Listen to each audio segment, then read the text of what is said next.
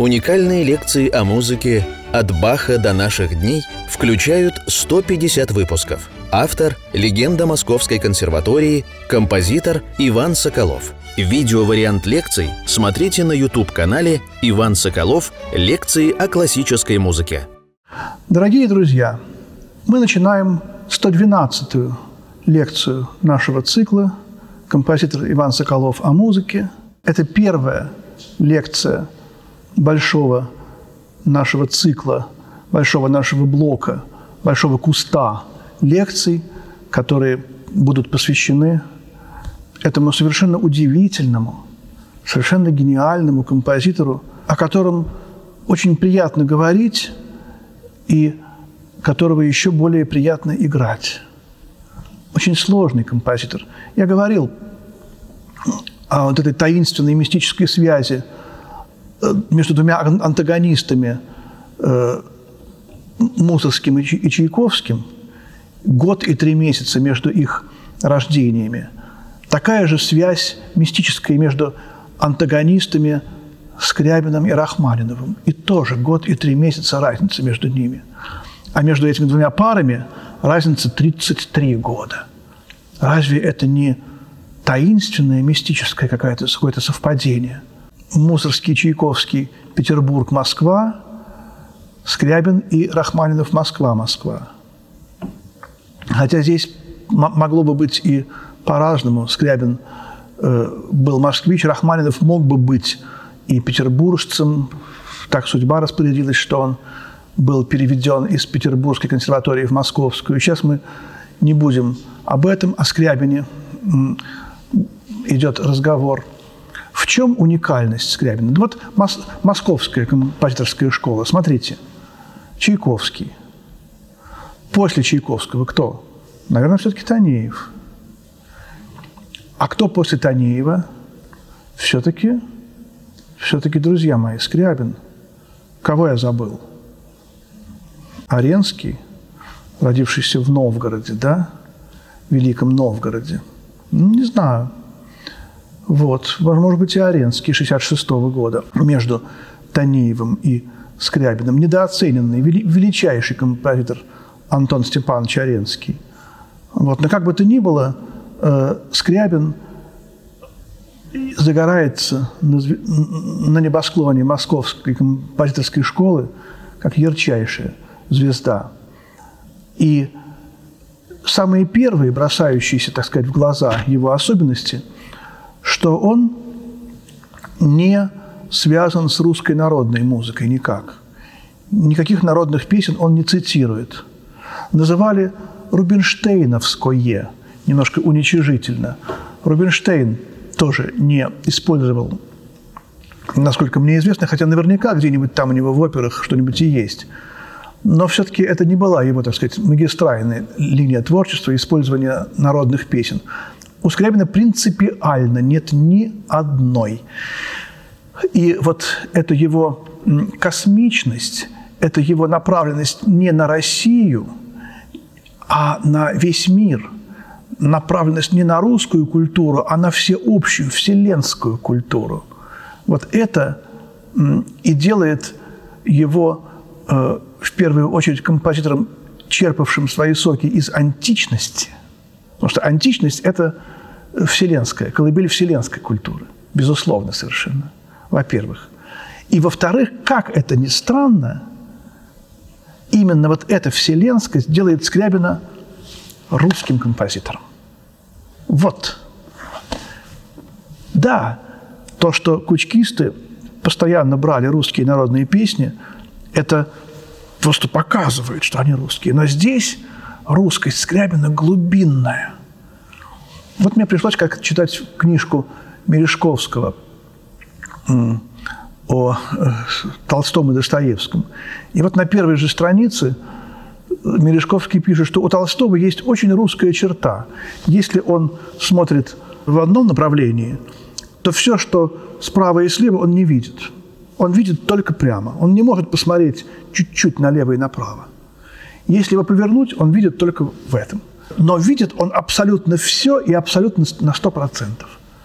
И вот это э, невероятное прямота творческой концепции – это и есть некое, некое русское качество. Я подумал, что вот действительно и Толстой, и Скрябин – это общее в них. Что еще у них общего? То, что они попытались э, выйти из их профессии. Толстой э, решил стать больше, чем писателем, но это ему не удалось. И опять же, мы не будем ни в коем случае его в этом обвинять, потому что недостатки гениев – это продолжение их достоинств. Вот если бы не было поздних вот этих ошибок Толстого, не было бы и раннего, и среднего, и гениального Толстого. Вот. И то же самое у Скрябина. Он захотел стать э, мессией. Он захотел настолько хорошую музыку написать, чтобы нравственное состояние человечества настолько усилилось и улучшилось именно от его музыки, что мгновенно человечество стало бы совершенным. И наступило то, о чем написано в Апокалипсисе. Мир свернулся бы как свиток, все пространство, так сказать, исчезло бы с легким потрескиванием, время бы исчезло, и началось бы то, что мы называем Новым Иерусалимом, царство любви, где царит Бог. И вот причиной к этому должна была бы быть э, мистерия, которую Скрябин собирался написать в течение всей своей жизни, и первое исполнение, и единственное исполнение которой должно было бы состояться в Индии, в специально построенном храме. Он даже нарисовал архитектурный эскиз этого храма, где все искусства должны были бы быть привлечены, и поэзия, и балет, и э, музыка, и живопись, и архитектура, и даже э, новые искусства комбинации ароматов. И все, все, все. Скрябин собирался этим всем овладеть. И даже многие, так сказать, его друзья говорили, а все ли у него в порядке с головой. Вот, вот так вот, реалисты, таких, так сказать. Потому что действительно, вот тоже где-то в каких-то дневниках Лев Николаевич Толстой написал, если ты стоишь на одном берегу реки, и тебе нужно э, прямо на противоположный берег реки переплыть в лодке. Ты не будешь грести, грести прямо, потому что есть течение – течение идет, э, предположим, справа налево, ты будешь загребать вправо, потому что тебя течением снесет. Так же и в жизни. Если ты хочешь достичь чего-то, если ты ставишь цель вот туда, там через 50 лет, предположим, тебе 20, там в 70 ты хочешь достичь вот этого места, то ты должен забирать выше, потому что ты знаешь, что течением жизни, какими-то катаклизмами, болезнями э, тебя снесет. И хорошо, если ты в, этот, в, в этом месте окажешься. Забирай выше. И вот Скрябин всю свою жизнь бессознательно, э, видимо, этим правилом э, пользовался. Он забирал выше. Причем он поставил себе цель, ну, безумно, скажем так, в буквальном смысле слова, безумно высокую. Вот. И, конечно же, мы не будем его обвинять за то, что он, так сказать, не достиг этой цели – даже, наоборот, скажу ему спасибо за то, что он не достиг этой цели. Если бы он достиг этой цели и написал бы мистерию, то мы бы с вами тут уже бы не сидели бы, я бы лекцию не читал, да? Все давно было бы, так сказать, уже... Все должно было свернулось, как свиток. Скрябин родился в 1872 году по новому стилю, и до 2020 он бы не дожил бы, явно, 148 лет. Вот. Так что спасибо, что он не написал мистерию, друзья. Вот. И те друзья его, которым он рассказывал, он очень любил рассказывать про свои замыслы, они бы спрашивали, Александр Николаевич, а вы долго будете эту мистерию писать? Он говорил, долго, долго, лет 30, наверное. Но вы не торопитесь, не торопитесь, мы хотим еще пожить, пожить. И когда он сказал, что, вы знаете, так долго будет работа, что будет огромное еще перед этим сочинение предварительное действие – тоже часа на полтора, а после предварительного действия мир исчезнет? Нет. Ну, слава богу. Ну, вы пишите предварительное сначала. Тоже не торопитесь, не торопитесь. Вот такая была юмористическая перепалка с ним. Он и предварительное, конечно, тоже не написал, но э, то, что все его сочинения с какого-то момента и фортепианные, и симфонические были эскизами к этой мистерии и к предварительному действию, вот это все очень важно. И то, что его творчество, как бы оно уже было центрировано, оно все было невероятно цельным. И все подчинялось одной идее. Вот этой же идее, например, подчинялось творчество художника Александра Иванова, великого русского художника, который писал картину «Явление Христа народу». И все его картины в какой-то момент были эскизами к этой картине. Вот пойдите в Третьяковку и проследите этот момент. Нечто подобное было и у Гоголя. Э, это русская очень тенденция у Пушкина только зарождалась. Русская тенденция – поэт в России больше, чем поэт, да, сказал, кажется, Евтушенко, да? Правильно, молодец. Вот. Но э, действительно, хорошо это или нет, это наше качество. И поэтому Скрябин русский композитор, хотя у него не процитировано ни одной русской народной песни. Его русскость глубже, чем просто цитаты. Его сравнивали с Икаром, с Прометеем. Это античные герои античных мифов. Э, Икар сделал себе аппарат, чтобы полететь на э, солнце и обжег себе крылья, упал. Вот. Также упал и Скрябин. Прометей тоже был прикован к скале за то, что он хотел украсть огонь у Зевса. И э, орел клевал ему печень. Прометей, так называется огромное сочинение Скрябина, его последнее грандиозное симфоническое произведение. Иногда называют пятой симфонией. Четвертая – это поэма экстаза, а третья – это божественная поэма, которая так и называется «Третья симфония». Вот эти, так сказать, максималистские идеи, немножко античные, они-то как раз и владели Скрябиным, немножко как бы внушая вот скептицизм таких композиторов, как Римский Корсаков, даже Рахманинов, Лядов любил его, но немножко вот к позднему творчеству относился скептически. Рахманинов говорил, что вот до пятой сонаты все хорошо, а потом начинается э, неправильный путь. Э, мало кто понимал его. Но вот эта прямота его пути э, невероятная. И все сочинения как будто один грандиозный опус. Никто не сыграл Скрябина пока еще, по-моему, вот с первого до последнего опуса. Вот я мечтаю, чтобы появился бы пианист, который пусть с перерывами, но выложил бы все сочинения Скрябина подряд. Правда, есть такая Мария Летберг. Я думаю, может быть, даже она уже и не одна сейчас, время идет, которая записала все его сочинения. Вот, потому что это действительно один опус. И вот когда мы с вами разбирали э, точку золотого сечения, э, я говорил, что наиболее четко этого правила придерживаются Бах и Скрябин. И почему-то это действительно так. Они чувствовали. Скрябин говорил, если я сочиняю, э, думаю очень сильно о форме моего сочинения, то в какой-то момент я в голове вижу шар. Ко мне приходит шар, образ шара. И вот вода, например. Шар – это самая совершенная форма. Э, капля росы принимает форму шара. Наши планеты все, звезды, Солнце, они все шарообразные. Чуть-чуть не совсем точный шар у Земли, да, но это тоже очень важно. Форма не может быть формально совершенно, она должна быть с каким-то маленьким изъяном. И вот когда я вижу этот шар, писал Скрябин, я понимаю, что вещь совершенна.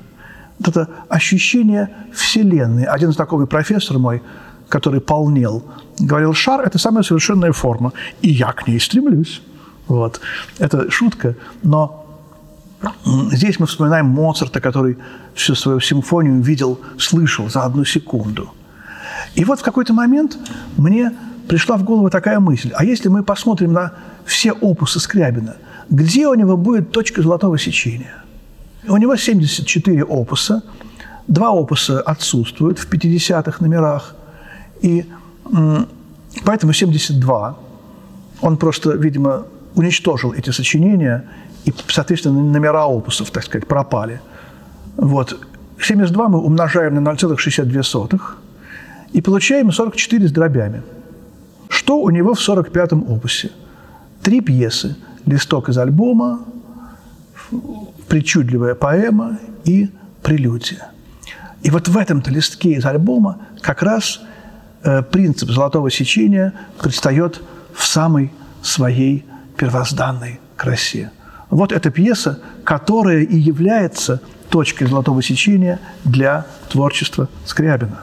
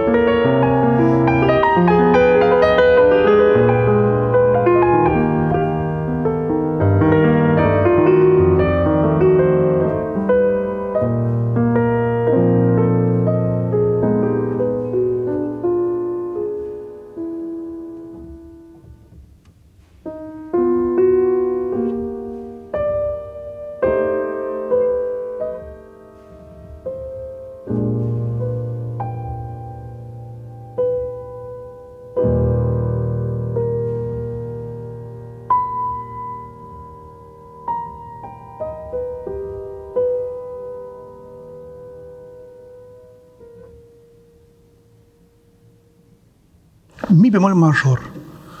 Таинственная, мистическая тональность. Мы еще будем говорить, э, у нас много впереди лекций о Скрябине, о том, что это тональность цвета персикового цветка.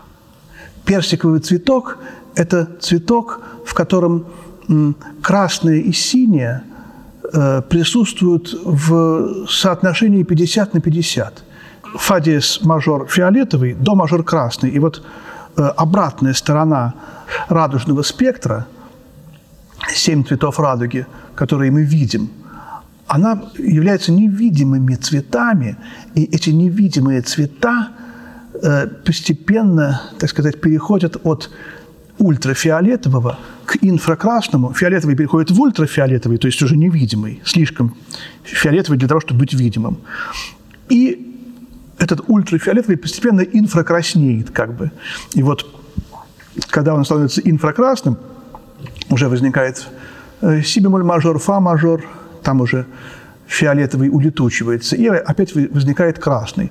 Так вот, ми бемоль мажор в середине этого невидимого, так сказать, участка э, спектра.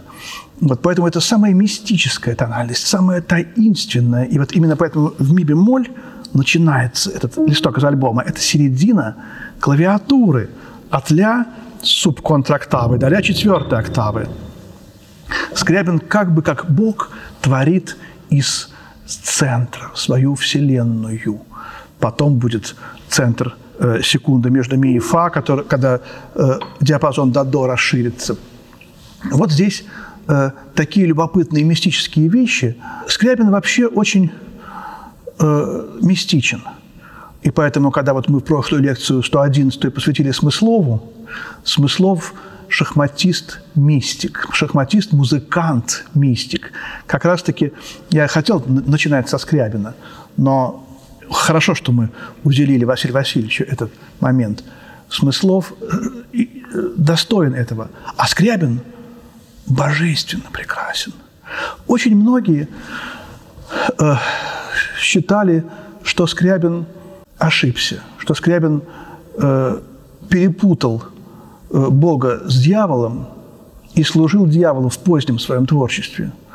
Но мне все-таки кажется, что этот момент э, спорный. Во-первых, он шел в том направлении, в каком шло все искусство. И вот эта вот теория мячика падающего, которую Мартынов в своей э, книге, в своих многих книгах э, нам обрисовал, она очень для Скрябина важна. Музыка Скрябина – это мячик перед своим падением, перед своим касанием земли, когда уже искусство якобы достигает некоего конца, такая смерть искусства. в «Черном квадрате» Малевича, в пьесе «4.33» Кейджа. Ведь, друзья, и то, и другое было намечено у Скрябина.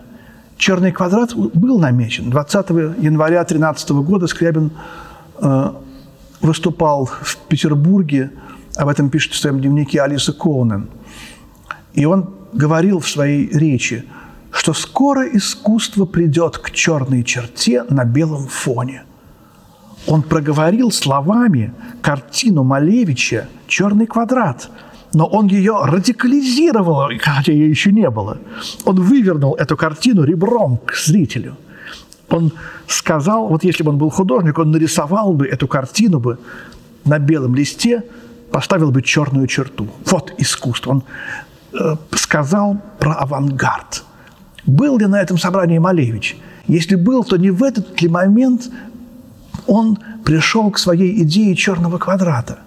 Это очень интересный момент. То есть в кипучем сознании новатора Скрябина э, кипело преобразование э, живописи. Потом он говорит про беззвучные хоры. Это то, что касается музыки. Он, Цабанеева рассказывал, в моей мистерии будут хоры, которые будут петь одним дыханием. Вот это вот дыхание миллионов. А потом они будут петь одни паузы.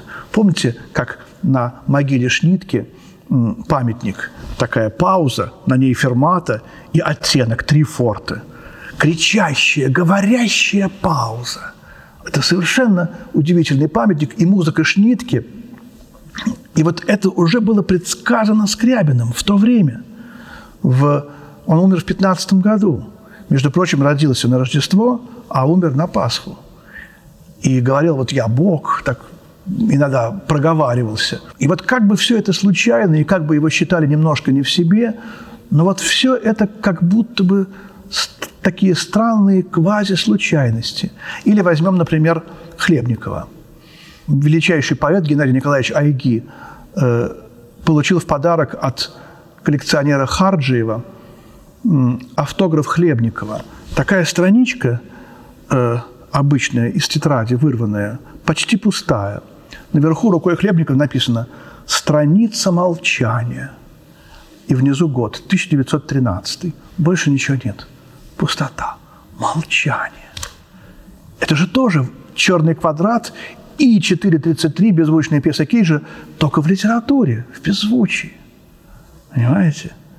И вот именно Скрябин в этом смысле – невероятно показателен. Потом Кейдж после 4.33 он напишет пьесу 0 минут 00 секунд, которая будет представлять собой одну фразу на пустом листочке. Производить в любой отрезок времени любые акции. И мы с вами играем эту пьесу, начиная с нашего рождения до смерти. И все человечество будет играть эту пьесу э, со своего основания до смерти. Кейдж приписал себе функции Бога. Друзья, а не то ли самое хотел сделать Скрябин в своей мистерии? Не является ли это одна фразочка, брошенная Кейджем, написанная от руки и ксерокопированная, и изданная в музыкальном издательстве «Петерс» на одной странице, называющейся музыкальным произведением 0 минут 00 секунд, не является эта пьеса тем, что хотел сделать Скрябин – своей мистерии. И для чего он хотел 50 лет работать.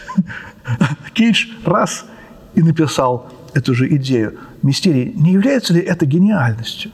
Вот э, почти все обвиняли Кейджа, что он шарлатан, что это вообще не музыка. А он говорил, пожалуйста, я не настаиваю, называйте это как хотите. Вот. И это издано в музыкальном издательстве. И про Скрябина говорили то же самое. Да это вот как бы вот он не музыкант, это вот такой мыслитель, такой вот... У него очень много идей. А музыка рубинштейновская, безликая, без национальности, без каких-то интересных гармоний, там, я не знаю, ритмов. Вот. Скрябин э, – завершитель классического, правильного отношения к музыке, вот этого честного, который идет до конца. Мячик шел от Бога, он в этом мячике э, была наибольшая скорость, и энергия божественной руки, которая его послала. Вот божественность музыки Скрябина. Потом он, мячик, он резиновый, он отскакивает. И хотя он уже, так сказать, от земли отскакивает, он э, выше, он ближе к Богу. Музыка Рахманинова ближе к Богу, чем музыка Скрябина. Но это уже не энергия руки Бога, это уже неоклассицизм, неоромантизм потом позже, нео авангард и все, что хотите, вот эти стили с приставками «нео». Скрябин завершил э, правильную музыку. Вот смысл его творчества. И поэтому его э, музыка невероятно разная по стилю. Первые опусы – это почти Чайковский. Вот, смотрите, например, Баркарола.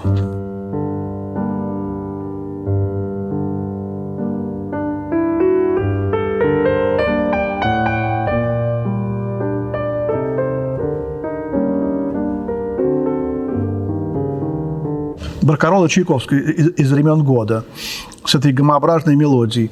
И этюд Скрябина, опус 2, тоже с невероятно важным проведенным принципом золотого сечения. Скрябину было 15 лет, когда он написал этот этюд. Послушаем его. Опус 2 – это одно из первых сочинений Скрябина. Как много здесь Чайковского и этой баркарольности. А баркаролы – это граница между жизнью и смертью. Мы же знаем это – река, Харон, перевозчик, э, душ из одного мира в другой. Вот эта вот надмирность Скрябина, его не от неотсюдность какая-то такая, само слово возникло случайно, оно невольно приходит э, на мысль, и оно начинается с первых же его опусов. Этюд, опус 2, номер один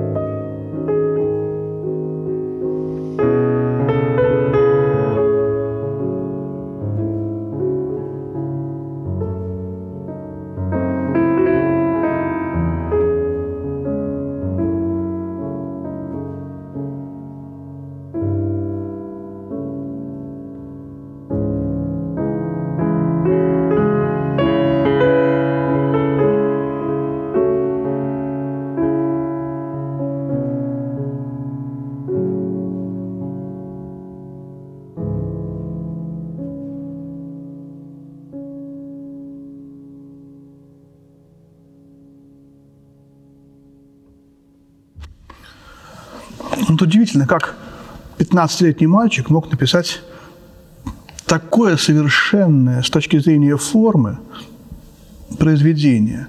И вот здесь тоже его связь с античностью, его понимание того, что композитор в сущности подражает Богу, Творцу.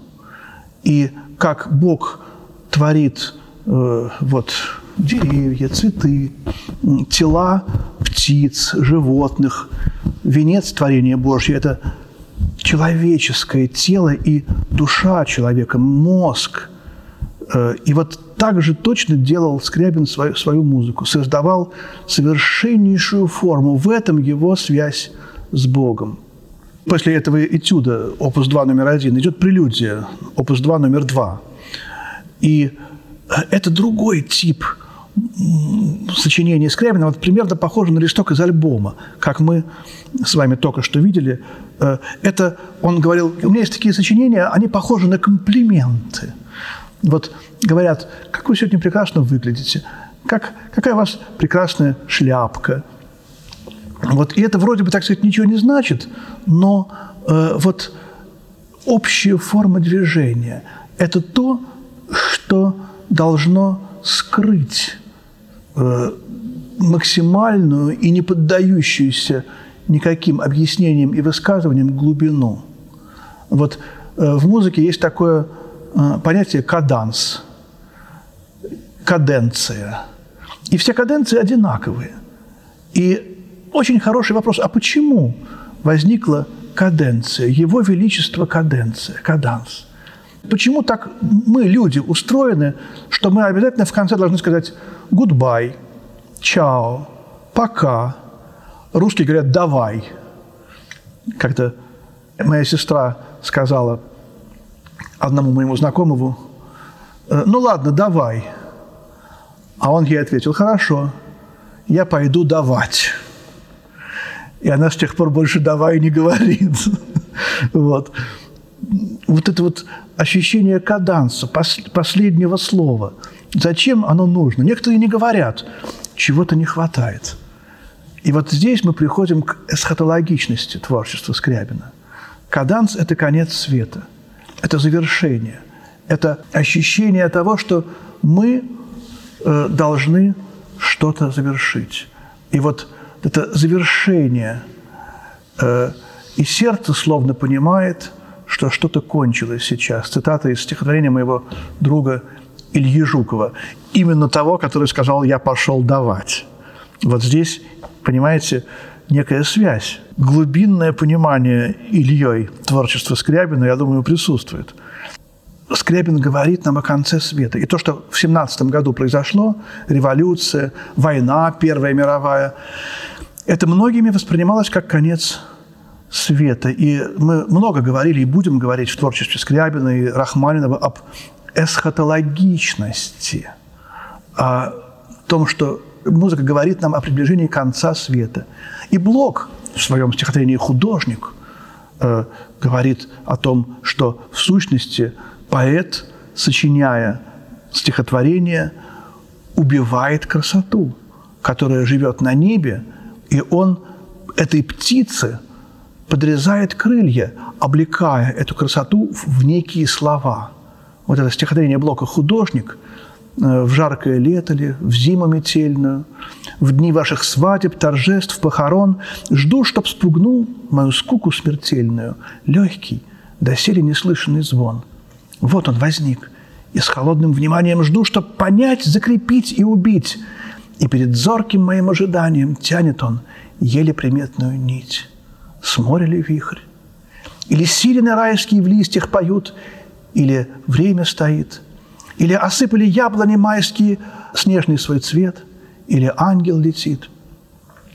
Длятся часы мировое несущие, ширится время, движение и свет. Прошлое страстно глядится в грядущее. Нет настоящего. Жалкого нет. И, наконец, у предела зачатия новой души, неизведанных сил, душу сражает, как громом проклятие. Творческий разум осилил – убил. И замыкаю я в клетку холодную, легкую, добрую птицу свободную, птицу, летевшую счастье спасти, птицу, хотевшую смерть унести. Вот она клетка, стальная, тяжелая, как золотая в вечернем огне. Вот она птица когда-то веселая, обруч качает, поет на окне. Крылья подрезаны, песни заучены. Любите вы под окном постоять. Песни вам нравятся, я же измученный, нового жду и скучаю опять. Это стихотворение Блока «Художник». Тринадцатый год, обратите внимание, год, когда создавались самые удивительные поздние сочинения Скрябина. Оно очень здорово объясняет всю э, технологию, всю, всю тайну, все пружины творчества не только Блока, но и Скрябина. И именно вот пронизанное тайной творчество Блока здесь очень смыкается с пронизанным тайной творчеством Скрябина. Э, Скрябин – это апостол тайны. И, конечно же, трудно было понять этого апостола тайны именно в, в то время, потому что он, он такой же жизнью жил, как и все. У него было, была жена, было много детей. Потом он бросил, к сожалению, свою прекрасную первую жену Веру Ивановну, пианистку, которая прекрасно играла его музыку. Женился на второй жене Татьяне Федоровне Шлёцер. И тоже были дети. Он был счастлив с ней, была любовь.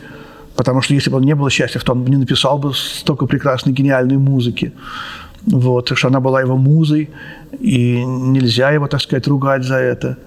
Вот, потому что мы э, его музыку теперь знаем и любим. Но катастрофа, катастрофа, жизнь окончилась в 42 с небольшим года, и он сковырнул прыщик. Э, сейчас бы мы вылечили бы его антибиотиками, но все было предопределено. И когда хоронили Скрябина, то поэт э, Вячеслав Иванов сказал, он осуществил свою мистерию, но в рамках одной единственной личности, своей собственной личности. Конец света осуществился в виде конца жизни гениального композитора Скрябина. А когда они возвращались с кладбища, то Э, Флоренский, Павел Флоренский, замечательный, гениальный русский философ, мыслитель, универсальный, богослов, математик, ученый, сказал Сабанееву, то, что хотел сделать Скрябин, будет через 33 года, года жизни Христа. Почему? И что же произошло через 33 года? Флоренский был расстрелян в 1937 году, через 22 э, года. А в 1948 году Протопопов завершает предварительное действие. Э, ну, разгром советской музыки, так сказать, постановлением Жданова, это, конечно, тоже ужасно. Тоже как бы конец света. Первая версия окончания предварительного действия возникает. Потом Немцин заканчивает предварительное действие уже Э, в 1973 году первую часть и в 1996 году вторую часть. Музыка Скрябина живет, развивается, продолжается. И давайте я сыграю в конце этой вступительной лекции одно из самых удивительных сочинений Скрябина – этюд «Ре диез минор», революционный этюд – который тоже носит в себе вот этот эсхатологический пафос.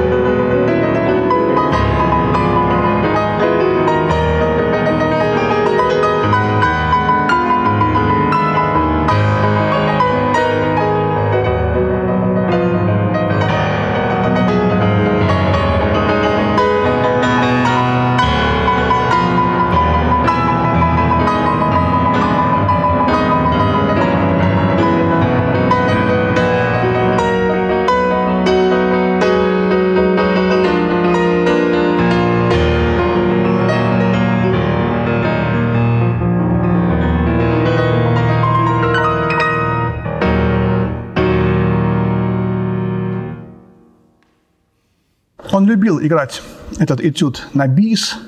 Есть э, две записи Скрябина, как он исполняет этот этюд. Он постоянно то получается, то не получается этот этюд. Сейчас, например, он у меня не получился. Но здесь как, как бы фальшивые ноты ну, неизбежны, скажем так. Вот, я не буду сейчас переигрывать. Он останется такой, как он, как он есть. Вот. И э, музыка Скрябина тоже остается такой, какой она есть. Она совершенна, она прекрасна и вечна. Спасибо большое, друзья. До свидания.